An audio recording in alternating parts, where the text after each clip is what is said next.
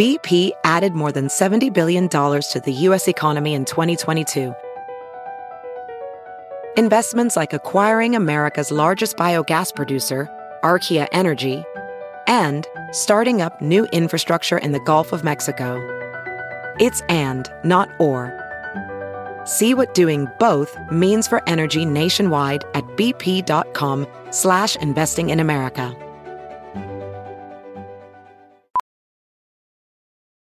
Ophthalmologist Dr. Strauss has seen firsthand how the metaverse is helping surgeons practice the procedures to treat cataracts. Cataracts are the primary cause of avoidable blindness. He works with a virtual reality training platform developed by Fundamental VR and Orbis International to help surgeons develop the muscle memory they need. The result? More confident, capable surgeons. And even more importantly, patients who can see. Explore more stories like Dr. Strauss's at meta.com slash metaverse impact. You're listening to Over the Influence. I'm your host, Arielle Lorre. I'll be talking to movers and shakers in the world of wellness and beyond, and people who have had their own interesting journey, whether it be physical, mental, spiritual, or professional. Thanks for joining. Let's get into it. Hi, everybody. Welcome back to the podcast, or welcome to the podcast. I feel like that's my intro every week, so I need to get some new material here. But for now, let's just go with it. So, I am really excited about today's episode. I have Justin Janoska, who I found through Brianna Diorio, who is a rock star, as you know, if you listen to her podcast, which was a few weeks back. So, Justin is a clinician and the founder of the Autoimmune Revolution which is an emerging company that guides women in their healing journey to reverse their autoimmune disease and reproductive disorder naturally, with specific attention on Hashimoto's, lupus, PCOS, and endometriosis. He holds a master's in human nutrition from the University of Bridgeport, but he has a very different and unique approach that emphasizes mind body medicine, which includes childhood trauma, early adult stress. Um, you'll hear us talking about some inner child work, and he just has a totally different approach than most practitioners that I've seen. Through his work with his clients, he helps them acquire a deeper understanding of how they got here. He supports them to be with their pain and embrace their truth. And he and his team are committed to revolutionizing how we address and heal autoimmune disease in women. And he's really doing amazing work. We had such a good conversation. We actually focused more on flexible dieting. He has a book coming out called The Flexible Diet Disaster. Um, and this is something that was important to me because if you've been following me for a long time on social media, you'll know that I had my own experience with flexible dieting. And um, at the time, I thought it was, I thought I was doing the right thing. And in hindsight, I see it very differently. And I see how it really negatively impacted me at the time and then followed me for a while after. And it's so prevalent nowadays. I did a poll on Instagram and asked people how many of them felt like they were afraid of food. And I think it was like 85% said they were. And for me, that food fear kind of came out of my flexible dieting. So it's different for everybody. This isn't necessarily to deter anybody from doing any of this. We're not saying it's inherently bad, it's different for everybody. So, my goal with this podcast is to inform and inspire other people, you guys, the listeners, to learn and and want to explore what works best for you. And that's going to be probably different from what works best for me and the next person. And it's really about exploration. So, without further ado, Justin Janoska. Okay, welcome, Justin. Hey, Hi. nice to be here. How are you? Thank you so much for coming on. I'm so excited to talk to you. I feel like I'm a Brianna Diorio fangirl, and then I Mm-hmm. found you through her, and you guys kind of have similar styles, and you're always putting out like research and science and facts, and you're passionate about it. So now I'm kind of Yeah, You're a she's fangirl, too. and also on a whole new level too with that. So, Yeah, absolutely. So, why don't you just give everyone a brief background about mm-hmm. you?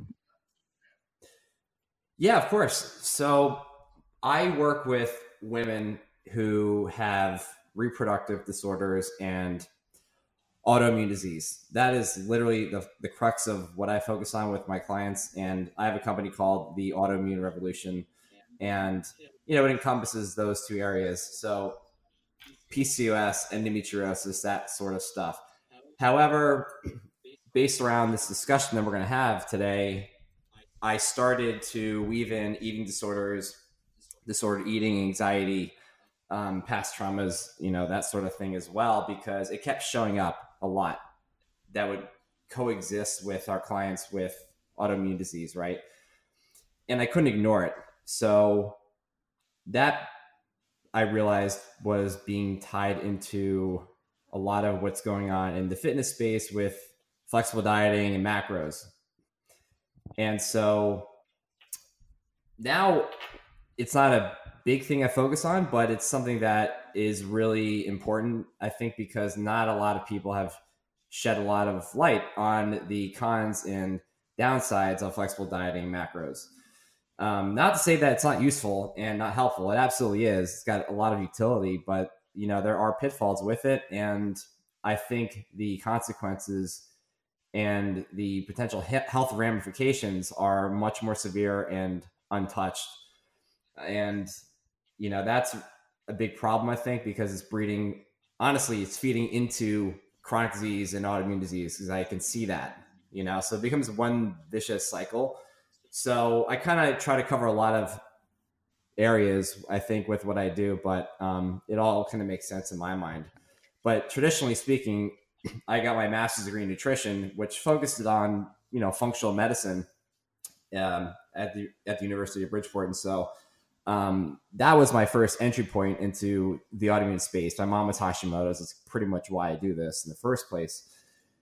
Um, however, like I said before, I kept seeing a lot of these other issues show up with Hashimoto's and lupus and MS and stuff like that. And you know, you gotta treat well, you gotta address everything. I think to the ability that I can, and so that's pretty much how I got here. Mhm.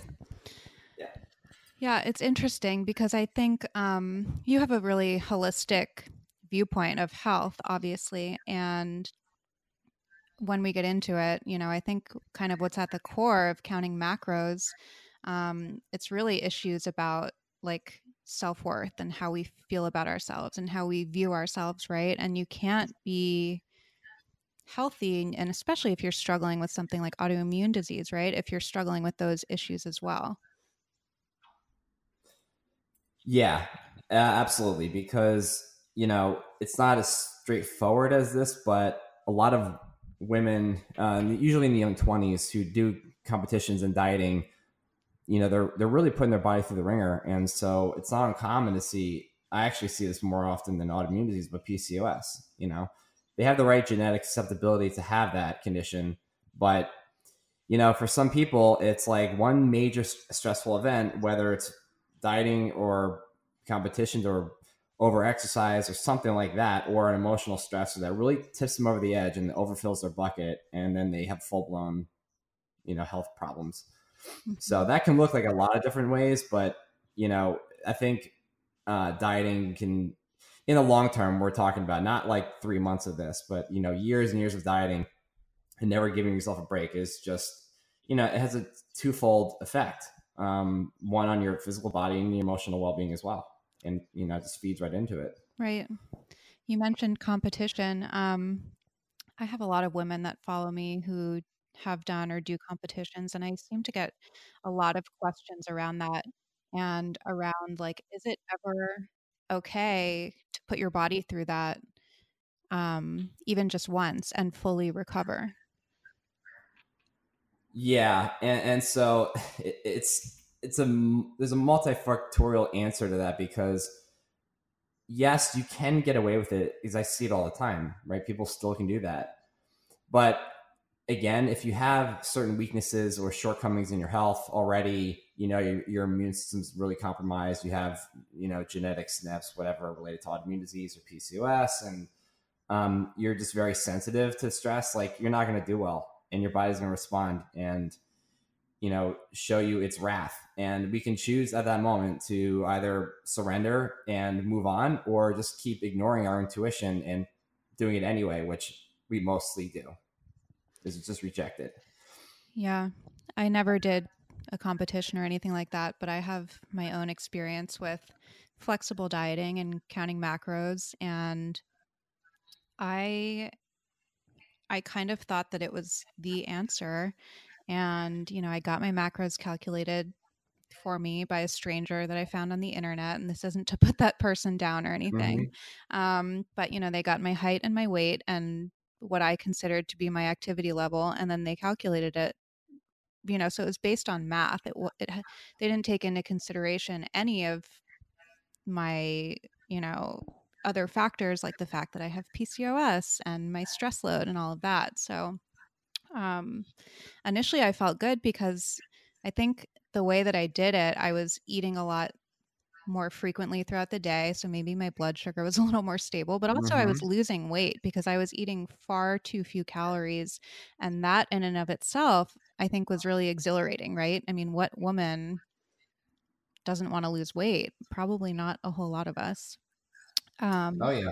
yeah. And then, and then it became like, well, if I can be achieving this aesthetic goal eating this many calories i can just bring them down 100 or 200 and i started doing the math on myself and it got to the point where like you're saying i was rejecting all of my body's cues and i i mean by the end of it i couldn't even work out. I had so many issues. My body was under so much stress. My hormones were completely out of whack um, I also had really bad gut issues at that time, which were probably, I'm sure it, there was a uh, mm-hmm. correlation, and and I, I could not function, and that's where it led me.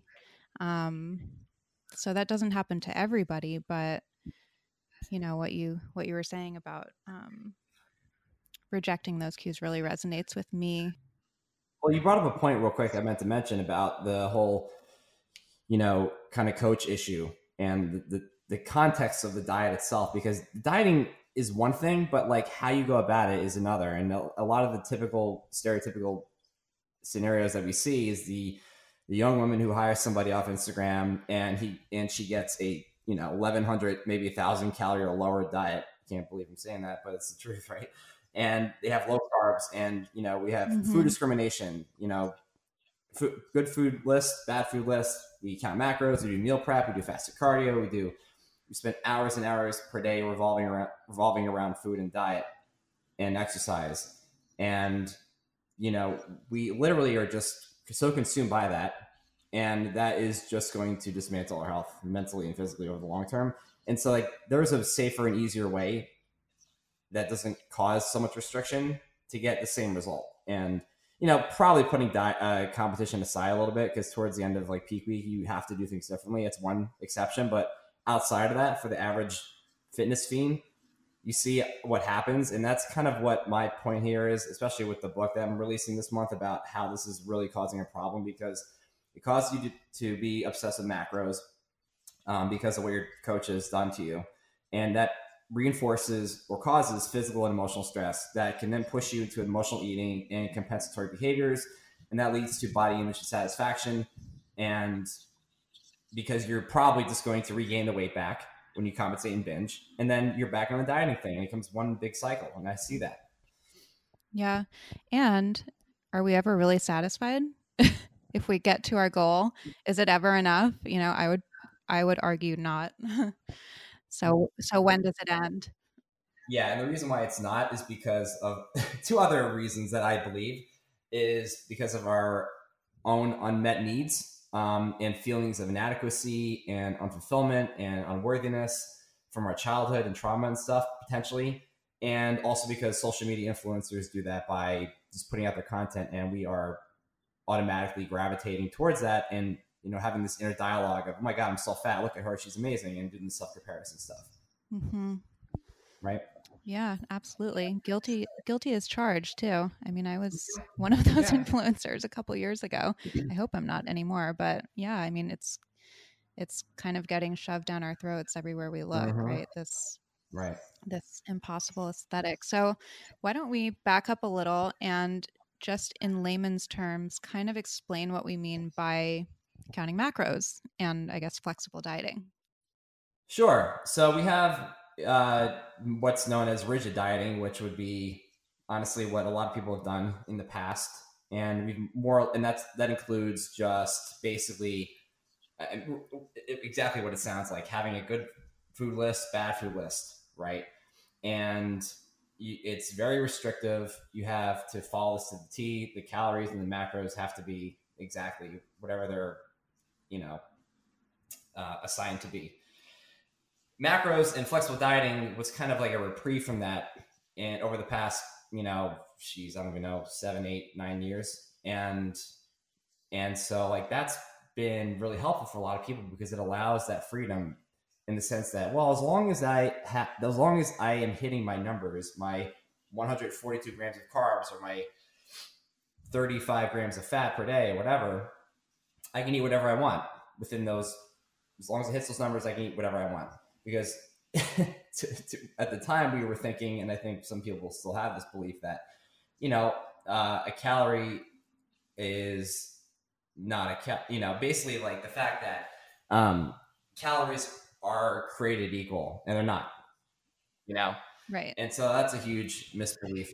like a, like five calories or 500 calories of you know kale is the same as 500 calories right, of m&ms right. The, whatever the- right. The biochemical effects are obviously vastly different for each things.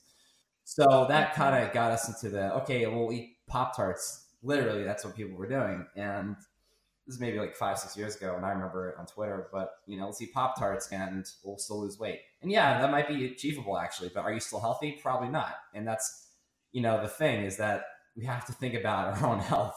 You know, not just weight loss.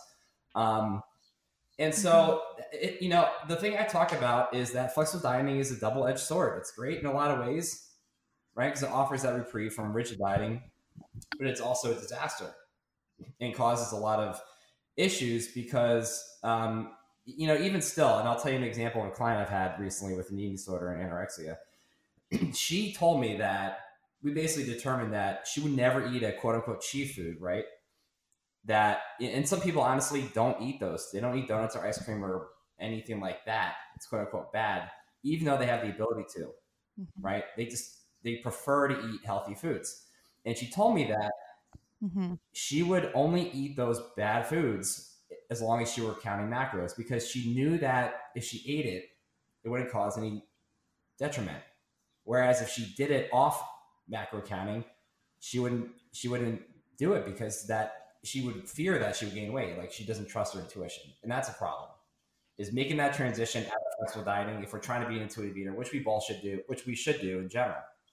Yeah i can absolutely relate to your client. I mean that's exactly how i felt a couple years ago. Um, i was so even posted on instagram today like right before our podcast i went out and i got this like oatmeal seed nut date bar i don't even know what.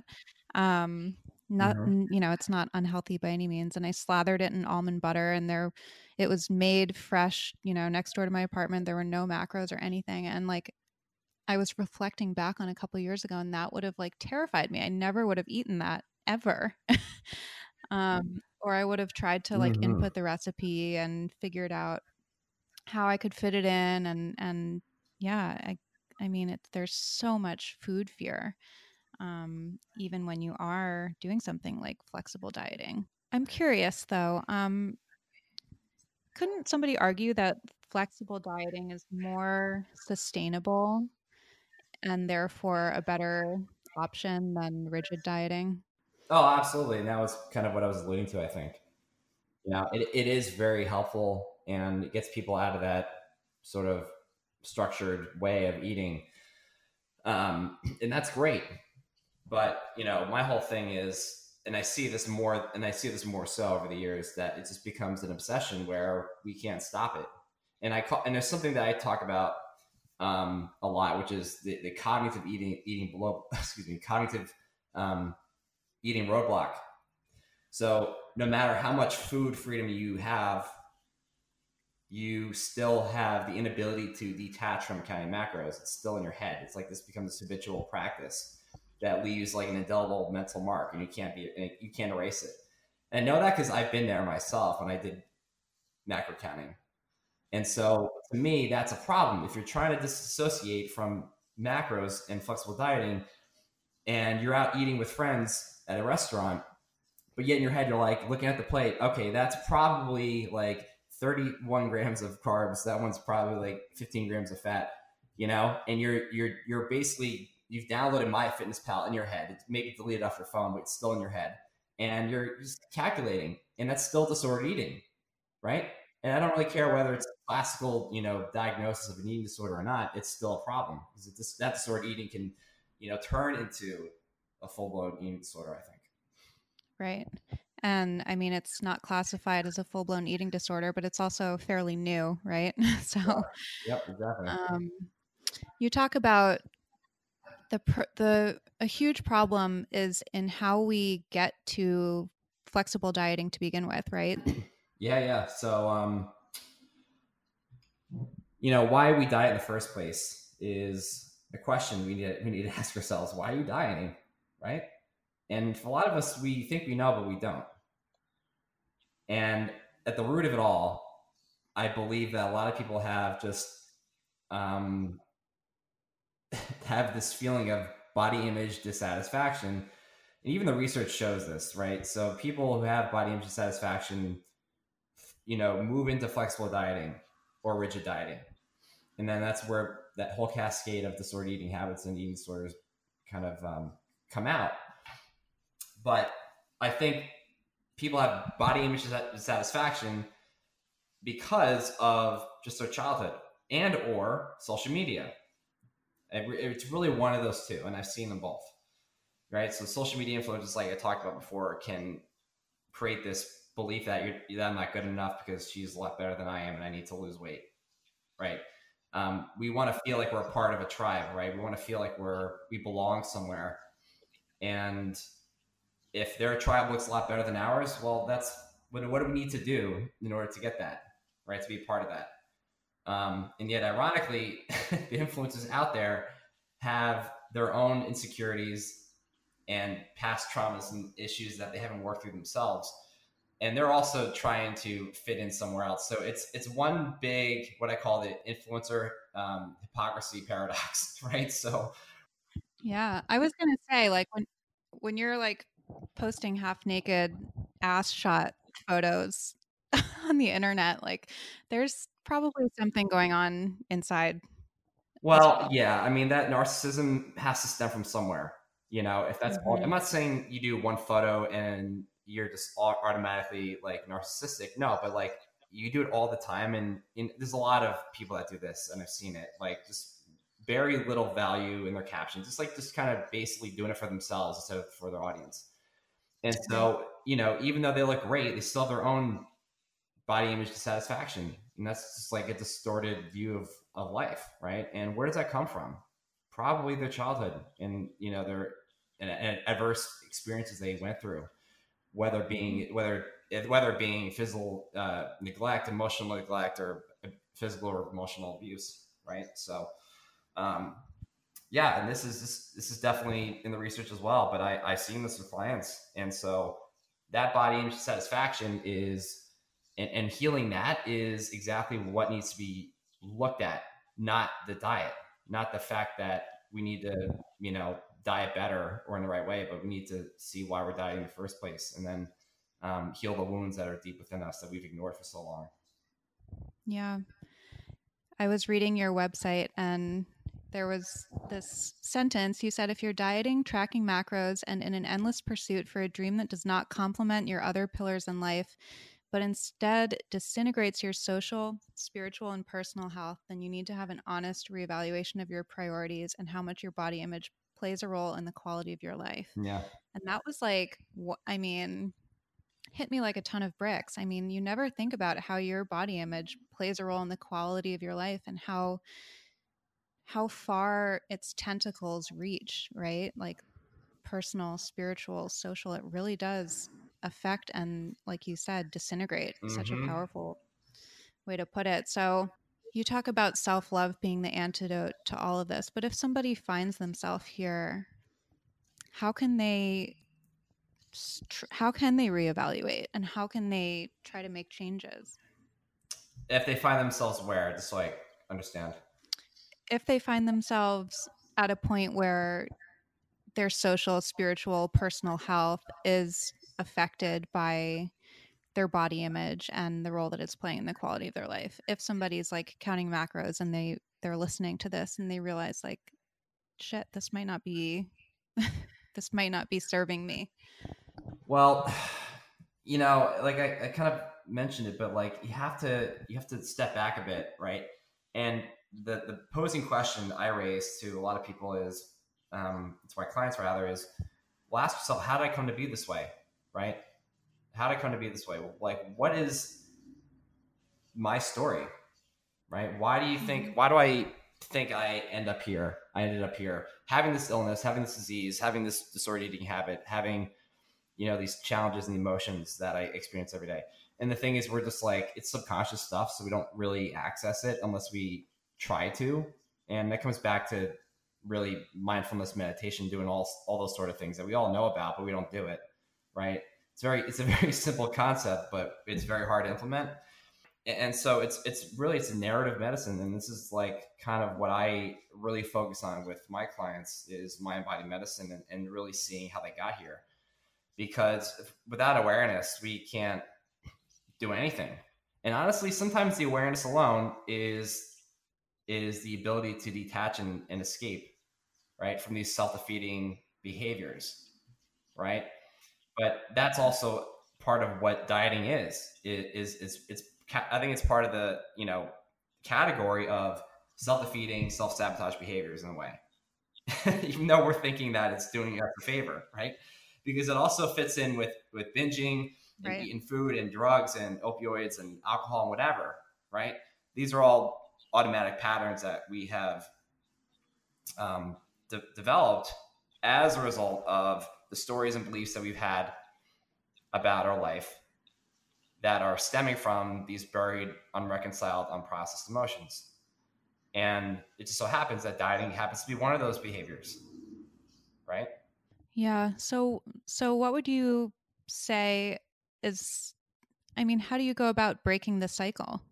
Yeah, it, I wish that was a simple answer. I mean, there are a lot of things that a lot of tools and techniques that we use, but um, the, the simple, the quick answer to that is really trying to learn how to sit down and, and be still for a moment and, you know, practice meditation so you can cultivate awareness, right? That's where that's really how you get better at it because I know because I've been there myself. But when you can do that, then you can start to piece together your your history and see about, you know. So one of the things I, I talk about a lot is the uh, biography biology timeline, and that's something where you just kind of think about, well, at what age did I have this event, major event going on in my life? Think about the major stories and um, traumatic experiences, whatever that you know that you that you have because you remember it, you know, that went on. What age, how old were you then?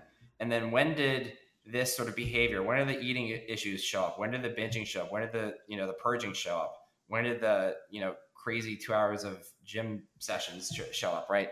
And then what were the emotions that you think were circulating in your head at that time? Right? So that's that's literally the first thing we have to do because I can't tell you what to do. And that's, in fact, no one really can. No one can really tell you how to break the cycle. But you, what we're doing here is guiding people, or I am trying to say to people, I want you to, I want to guide you to open up and listen inside and support you to be with your pain and embrace your truth. Right. Right. So seeing your truth and seeing with seeing it with new eyes. Right. It's not what's happening to us. It's how we relate to what's happening to us nothing changes in your life except for how you look at it. So we're really trying to bring them home and, and to their true and authentic self. And oftentimes, just that awareness alone is what allows them to break free from it. Um, but even that is still kind of simplistic. You need to do other things sometimes, um, depending on the context. But I mean, that's for the for the listener. That's the the simplest and most you know practical thing that you can do now is try to piece this out and see like what happened you know because all of this happened for a reason it didn't just happen because it felt like it you know what kind of meditation do you do mm, so i you know i do a couple different ones not just the basic focus on your breath type stuff, but loving kindness meditation is a favorite of mine that I like to use a lot. I do guided imagery with my clients. We do inner child work. We do, um, yeah, th- those are the, the big ones I, I would say we do.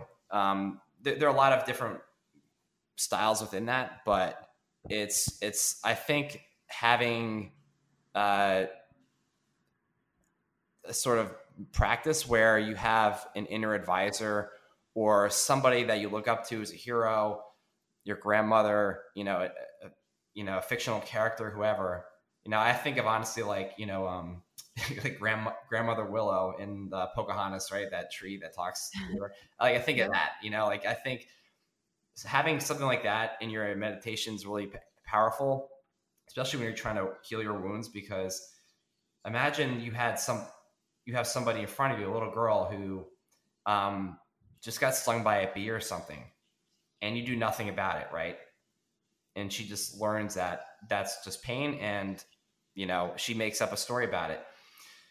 A lot of us are, are, are wounded internally and there's a wounded child in all of us and probably in our parents too which is what which is why we behave the way we do because of them right? And so one of the things that we can do is try to communicate with that wounded child and tell her that the, basically the, the younger version of yourself, the five year old version of you, right? And say, you're gonna be okay. And in the same sense that grandmother or the 95 year old tree you're talking to is gonna say those same sort of messages to you, right? Because you know, we all know that if we were to ask our grandmother, you know, how to help us, they're gonna have all the all the right words to say, right? Yep.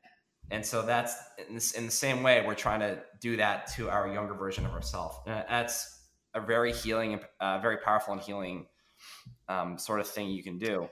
Um, but it, it's it's it's very tricky and sensitive for people because it, it, it, really gets to the heart of the wound and it's it's not easy to do. But it's just something you gently got to touch every now and then and see what you can make of it.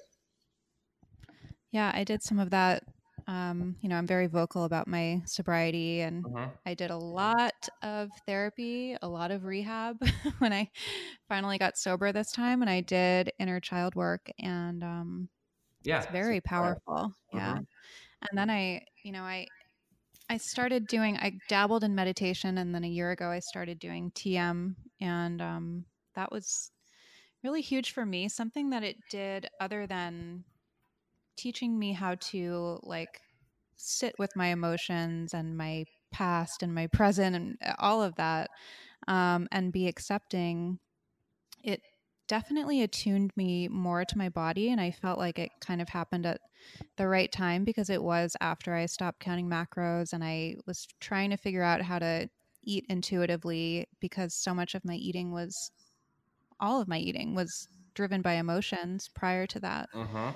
Um, and and yeah i i really became more adept at identifying like hunger cues and just trusting my body And that's a thing too, right? So I fell into this trap. I think that we can just be mindful eaters and practice that, and you know, do food journaling and listen to our, our five senses and stuff, and that's helpful, right? But it's still like a band aid at the end of the day if you have not dealt with the emotions that underlie that.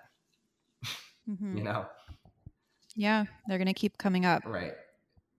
manifesting in different ways so what would you say to people who are unhappy with their bodies and they they want to change it i mean in some circumstances that's okay right how does one go about doing that in a healthy way So the thing I say is, you know, diet because you love yourself, not because you hate yourself. And, Mhm. you, and you only you will know the answer to that. So if you believe that you're going to diet and it's going to achieve some outcome and you get there and you're still unsatisfied, then you're probably doing it for the wrong reasons. Right. And you're continuing to follow this and it's one like perpetual pursuit. But you have to be honest and have awareness of any sort of you know unprocessed emotions that might be the reason why it's why you're why you're dieting right? Because a diet plan you know is or, or the right coach or whatever is not going to be the answer to this. You know we should be okay with eventually where we are and accept our body for what it is. We should accept it even if we are as healthy as could be mentally and spiritually right? And we are 100 pounds overweight we should still be able to be okay with ourselves and accept ourselves right a lot of this i'm not going to go off on a tangent too much but a lot of people are in, this fitness self-development world are like self-love this self-love that and it's Mhm. still almost like a lie because if you don't accept yourself for who you are then it's almost like you're not really loving yourself so that's it's one of these things that you have to you have to have both so it begins with Right. self-acceptance in my opinion and when you do that then then self-love follows. But you know if we're just saying we need to love ourselves and that will be our our answer to you know successful weight loss and not having um, any more emotional pain maybe tied to it then it's see how far that gets you you know? But you got to look to see what else might be you know lingering in the background. And if you can authentically truthfully say that i accept and love myself unconditionally then you should then i would say you permission. And i'm not telling you what to do but you permission to diet right? You can do that because nothing should change at the end of the day.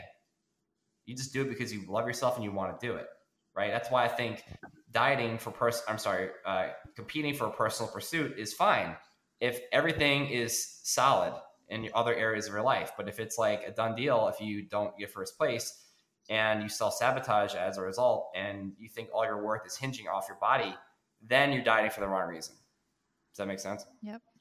Yeah, totally.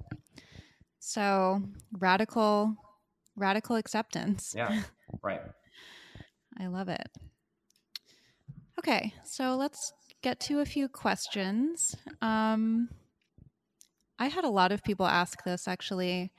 Are your what are your thoughts on intermittent fasting? Is that another unhealth, unhealthy cycle that can Um, lead to eating disorders?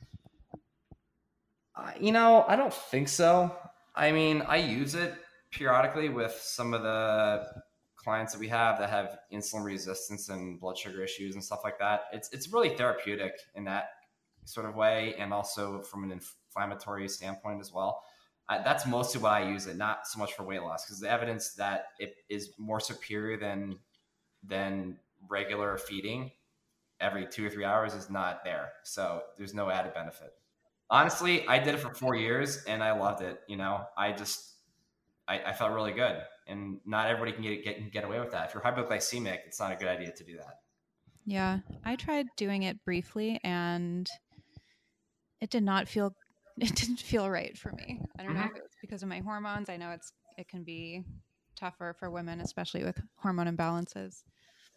I mean, would you tell would you tell a client with PCOS to steer clear? no i actually recommend it for pcos a little bit Really? if they're if they're yeah yeah because they're they're mostly insulin resistant right and so Mhm. um that will be something that we'll use. And again it's not something that i push on anybody. I'm like hey like i think this will help you if you're willing to do it. Give it a shot and let's see if we can push back meal one by an hour and see how you do. And then over time you just keep pushing it back a little bit more and more and you get like you know whatever a 16 hour um, fasting window going and you know they start to be able to handle it. But Mhm. it's it's a short term thing anyway. Like i don't expect them to do it forever and it wouldn't probably be realistic either so yeah it's just one of the things that we'll use but yeah especially with people like um like that and maybe even you know diabetes a little bit Mhm. um that's when i think intermittent fasting has the best um, utility Interesting. I need to get you back on to talk PCOS. That's a big one. Mhm. um, okay. Can you talk yourself into the food you eat making you sick? oh, great question. Yeah. Yeah. Yes. And the reason why is so for example, we get I get questions all the time, um, or, or really just statements saying that they ate this food and they think it's it's causing their constipation or the bloating, right? It's causing this skin reaction. Mm-hmm. And actually, this happened the, the other week with a client of mine. And I said, okay, what were the emotions around it? Were you having, you know, stress? Were you anxious? Were you frustrated? Whatever. Did you go into believing that it would cause problems? Because honestly, you manifest the outcome you anticipate. If you think that X food is going to cause this problem, yeah, you're going to make it happen, right? And that's that's that's because our emotions can do that. And so you that's very possible reality that can happen. So if you think of food, and that doesn't does not absolutely negate the fact that the food itself can be, you know, a problem at a biological level or, or, or cellular level, right? It can absolutely still do that. And you can say, this food isn't going to bother me at all. I'm going to have, you know, perfect health, just like I was yesterday when I ate this food, and still have problems. But if you if you're believing that it's going to be an issue, you're just basically compounding the problem or creating one that never would have happened anyway if you didn't think that way. Mm-hmm. Yeah, I can attest to that. I had, you know, I, I'm very, I talk about my gut issues a lot. And last year I was like kind of on this gut healing journey and I was avoiding a lot of foods. And I, there are definitely certain things that when I eat them, I don't feel great. Um, Mhm. But like, I think it was a couple weeks ago, I was eating, I was devouring an almond butter. Like I had two jars in like three days and it was so good. And like I was having it on apples or whatever.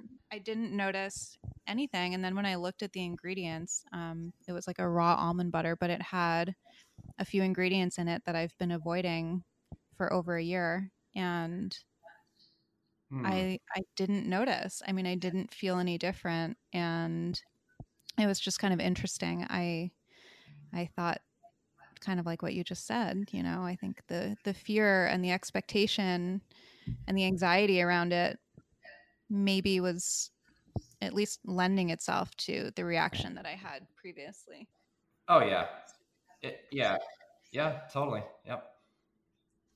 Can counting macros or dieting cause fluid retention or weight gain? Um, well, that's more attributed to the food, you know, not not the act of counting macros, right? Unless you What about the stress around it? Your you know your BMR. Um, stress, yes, absolutely, right. So like that's, I think honestly that's what most people are dealing with because if you're really anxious and stressed out through this daily life, and honestly even the the untouched stuff in your subconscious mind that could be yeah that could be there, but you know really with modern daily living and kind of how we're like OCD and Type A and like overcommitted all the time yeah, that's going to wreak havoc on your gut because we know that stress will, over the long term, it'll, you know, impair thyroid metabolism and, and functionality there. It'll deal with, it'll impair, you know, stomach acid production and uh, even enzyme output and bile secretion, all these things that you need to have to assimilate and digest food. So if you're not doing that, then that's how you can get bloating and constipation and all these other, you know, GI issues, right? So that's why, that's honestly why, a quick tip here, that's why you want to do some di- diaphragmatic breathing for like two or three minutes before you eat a meal if you're really stressed out, because that's going to stimulate your vagus nerve and, and basically activate your enteric nervous system, which is like its own entity in your gut. And that's going to allow for peristalsis and the movement and contraction of your bowels to have it move through and not cause this IBS stuff that you're maybe experiencing. Mm-hmm. How does one do diaphragmatic breathing? Well, it's just like you do in yoga or meditation, right? It's just breathing through your nose for like five, six seconds, right? And then exhaling slowly for about the same duration. Um, some might even do box breathing, which is like you're holding um, for, you know, you're holding it in the expansion, expanded position and also in the deflated position as well. And it's just, again, it just calm you down and get you into your parasympathetic mode. And, you know when you can do that honestly the the power is it's so powerful like it literally will um, make the positive changes you want to have like instantaneously so just got to do it that's you know that's it Okay, I'm doing that my next meal.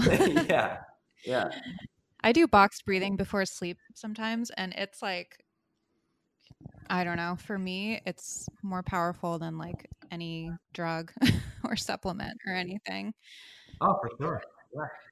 You never did competitions, did you? no i didn't Okay. because i didn't care for it. It wouldn't change anything for me. Getting a trophy wouldn't change anything. But you did count macros.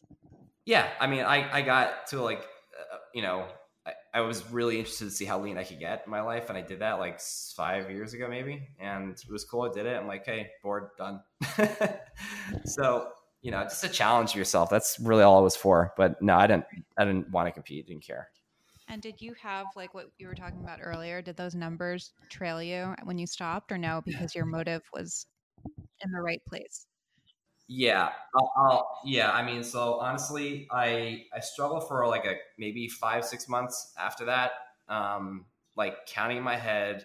That's why. That's why I call it the cognitive eating roadblock because we we all do it. and I know it. We just don't talk about it because I did that, and I still yeah. I was kind of like, okay, I'm done dieting, but I'm gonna still count anyway. But why? Just to maintain, and it's not gonna happen. You're not gonna maintain at four percent body fat. so I was like you know, being really stupid. And um, yeah, I, I was a little bit more relaxed with it my eating, but I was still like kind of nervous. So it wasn't, I wasn't like fully committed to detaching from it. And that didn't happen until I was like really certain that I needed to, you know, basically achieve something else and, and understand that my, my actions were having um, sort of a negative effects on my family, my friends, and my social life, and all that's all of those things. You know, Yeah. the wake up call, basically.